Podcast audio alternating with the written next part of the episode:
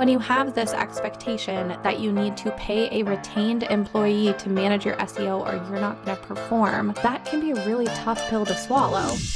Welcome back to Duo On Air. I'm Abby. And I'm Courtney. And we're the X agency turned entrepreneurial team that puts the Duo in Duo Collective. Our boutique organic marketing agency specializes in SEO, social media strategy, and branding. We're an everyday pair of business besties slash marketing experts obsessed with helping our community learn more about what it takes to run a business. Which is why on Duo On Air, we're not holding anything back. We're giving you all the info we know about how to grow your business organically so you can be the confident CEO you were made to be.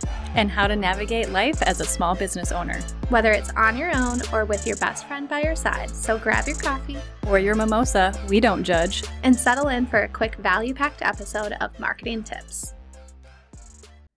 Welcome back to the Duo On Air podcast.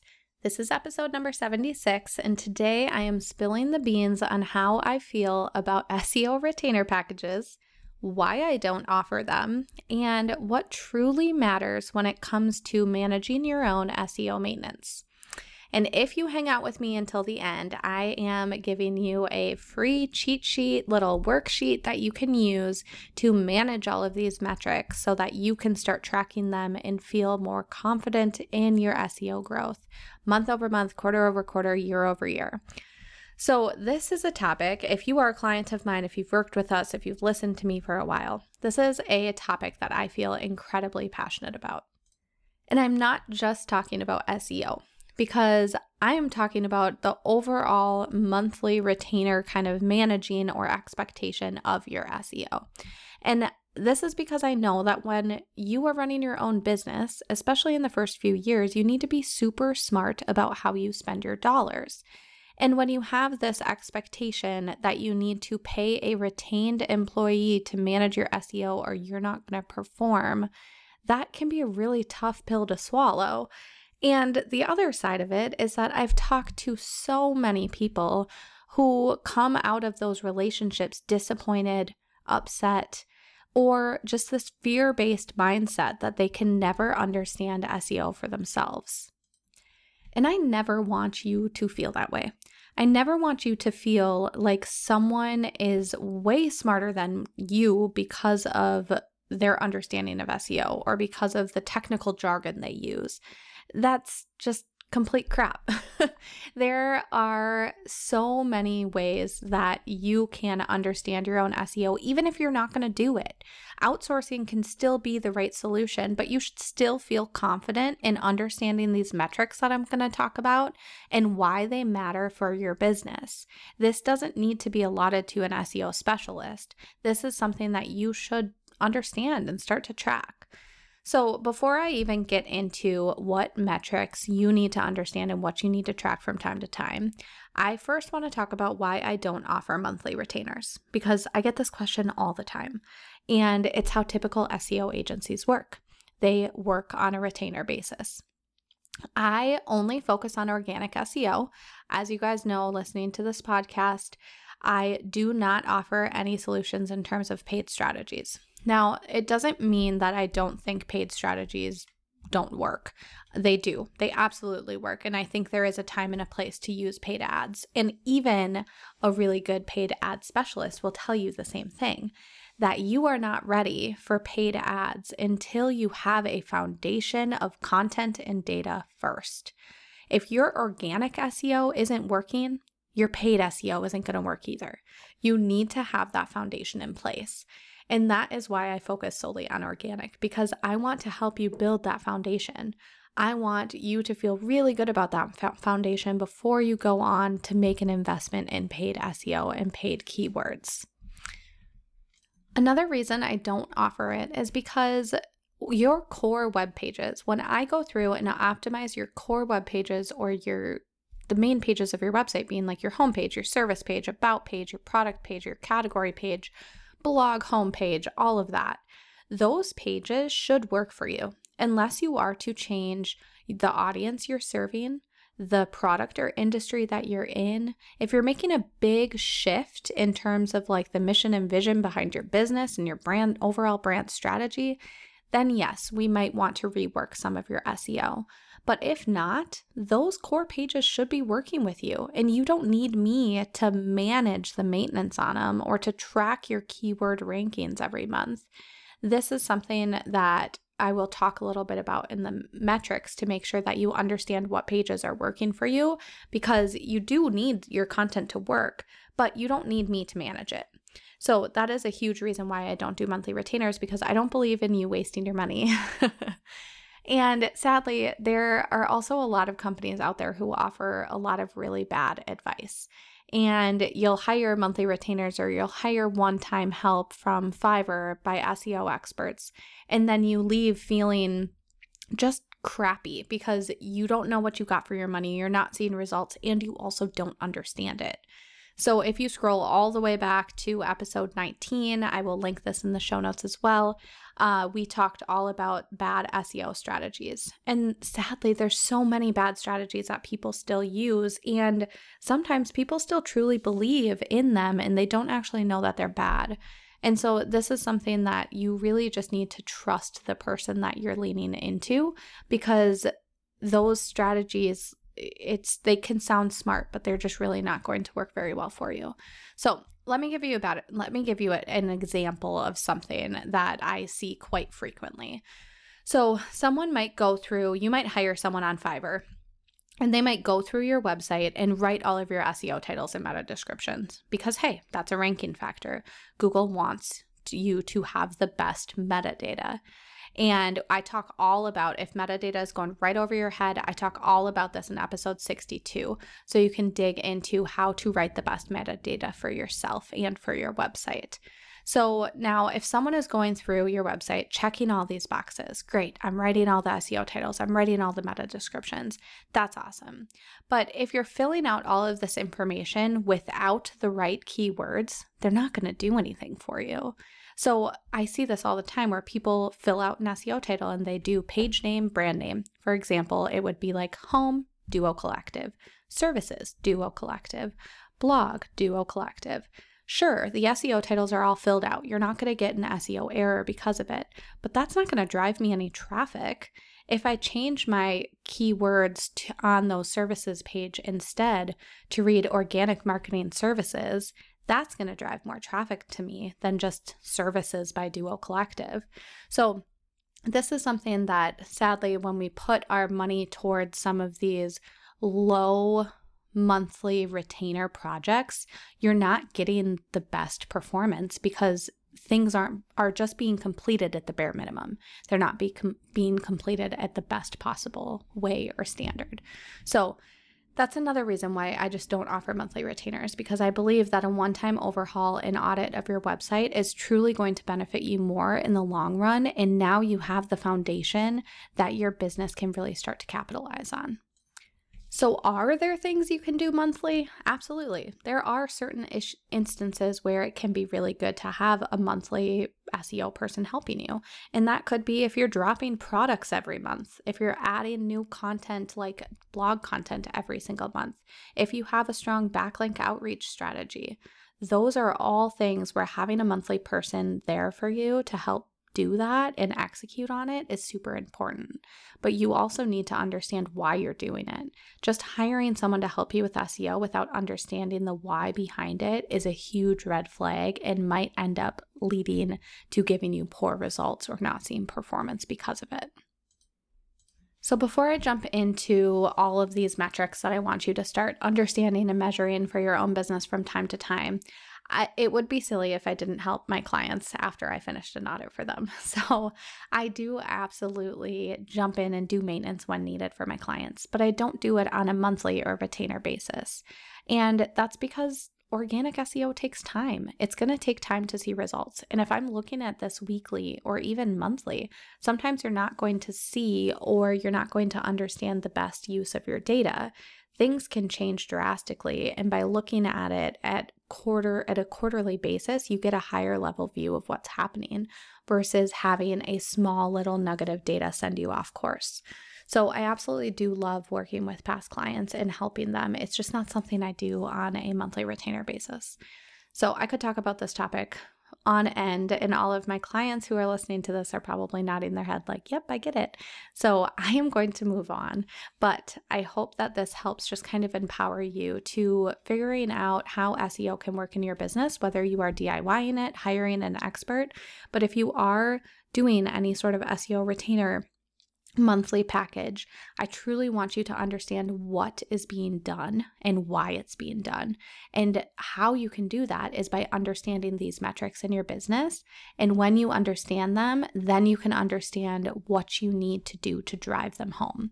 So let's talk about all of these different recommendations that I think you should check in on from time to time. I'm not going to give you a specific date I'm not going to say you have to do it quarterly, you have to do it monthly, but I want you to choose. I want you to choose based on your output of what you're doing and then determining how often you should check. So, are you going to check quarterly? Are you going to check twice a year? Just set that goal for yourself. And then here are the different things that I want you to feel comfortable checking. The first one is Google Search Console. Just simply digesting your monthly insights report is a really good idea and it's a really great start. So, Google Search Console, if you have that set up, will send you monthly insights on your performance, letting you know what's trending, what keywords are performing, how your content is performing, and all of that. So, even just reading those emails each month is a really good step to understanding your content. What I really like to look at on a quarterly basis is one, what pieces of content are performing the best, meaning blog post, core pages like service pages, maybe product pages or category pages. So, what pieces of content are performing the best in terms of traffic and engagement? Like, how much time are people spending on these pages? I also like to look at what keywords are trending. So, what keywords are people using to not only show up? Am I showing up on those pages, on those search pages? But are people also clicking? And then finally, I want to use this tool to help understand if there's any indexing errors. So, this is where you can see if you have any broken links, if you have any problems that need addressing, and this tool will kind of guide you through what that process is. Number two is doing a high level audit of your website. So you can use tools like Ubersuggest, which is really great for this. I typically suggest Ubersuggest for a lot of my clients because it is really affordable and it's a great tool to just put your own website into your project and then have it email you each. It actually emails you each month if you have that um, notification ticked on to let you know what errors are popping up time and time again. And then you can go through and update things as they pop through. So, looking at high level audits will help identify things like your SEO titles, your meta descriptions, if any URLs have issues, if you have broken links, if something's going on with your page speed.